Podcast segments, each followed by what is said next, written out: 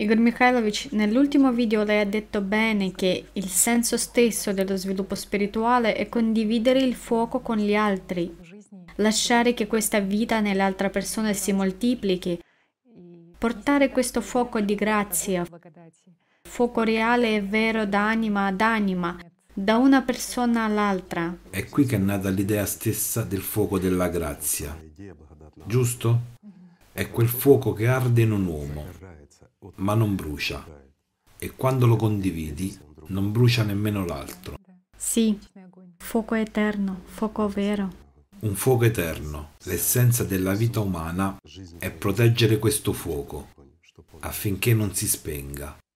Così dovrebbe essere. Ma, ahimè, tutto è talmente distorto e nel mondo moderno su questo argomento. Tutto si riduce a tutto si riduce alla magia, tutto si riduce di nuovo alla teatralità. Anche se prendiamo l'argomento del cosiddetto fuoco benedetto, che scende quando viene acceso, presumibilmente.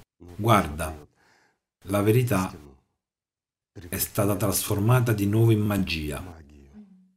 Non è così? E questa magia è stata imposta alla mente di milioni di persone e la gente aspetta con impazienza quel sabato per vedere se il fuoco sacro scende o no perché molti credenti, a causa del lavaggio del cervello da parte di questi sacerdoti, è davvero un lavaggio del cervello quando dicono che il fuoco santo scende per volontà di Dio il sacerdote va nella cella, accende le candele con questo fuoco, lo porta a tutti e dà l'indulgenza divina. E tutti guardano per vedere se il fuoco è sceso più o meno rapidamente.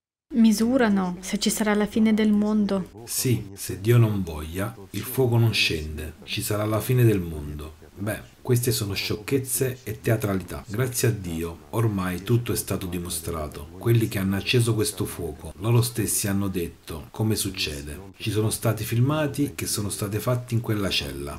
Al Giusto? Santo Sepolcro, sì. Scusate, questo spettacolo inizia proprio dalla soglia. Presumibilmente un ecclesiastico entra, viene presumibilmente perquisito perché non poteva accendere niente, ma entra e lì ci sono due lampade accese. Quindi da queste lampade prendono il fuoco. Questo lo sanno già tutti, ma continuiamo a credere in questa favola. Lì, tra l'altro, c'è una lampada inestinguibile che, a proposito loro, Sai da dove viene? Quando le lampade venivano lavate, spente e poi accese, venivano lavate in quel giorno. Sai, con il lavaggio di queste lampade ci dovrebbe essere sempre una fiamma eterna sulla tomba di Cristo. Beh, le lampade sono lampade, bruciano, bisogna pulirle, è un processo naturale. Quindi, in qualche modo, si è trasformato in qualcosa di teatrale. Poi si cominciò a inculcare alla gente il pensiero che Dio manda il fuoco, che è il fuoco divino e che il sacerdote accende questo fuoco, lo benedice e lo dà alla gente.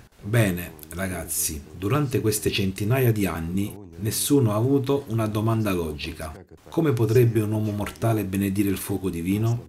Un essere umano è al di sopra di Dio? Non è forse quello che sta accadendo? Beh, tutto il sacerdozio, su che cosa si basa? Sul fatto che l'uomo è quasi superiore a Dio in una cosa o nell'altra una semplice bugia, un inganno e sostituisce l'essenza stessa. Prima, in passato, invece, si diceva e si spiegava che il fuoco deve essere in te e molte cose erano collegate a quel fuoco, ma tutto va nella magia, come se la magia portasse qualcuno in paradiso. La magia porterà tutti alla tomba, non in paradiso.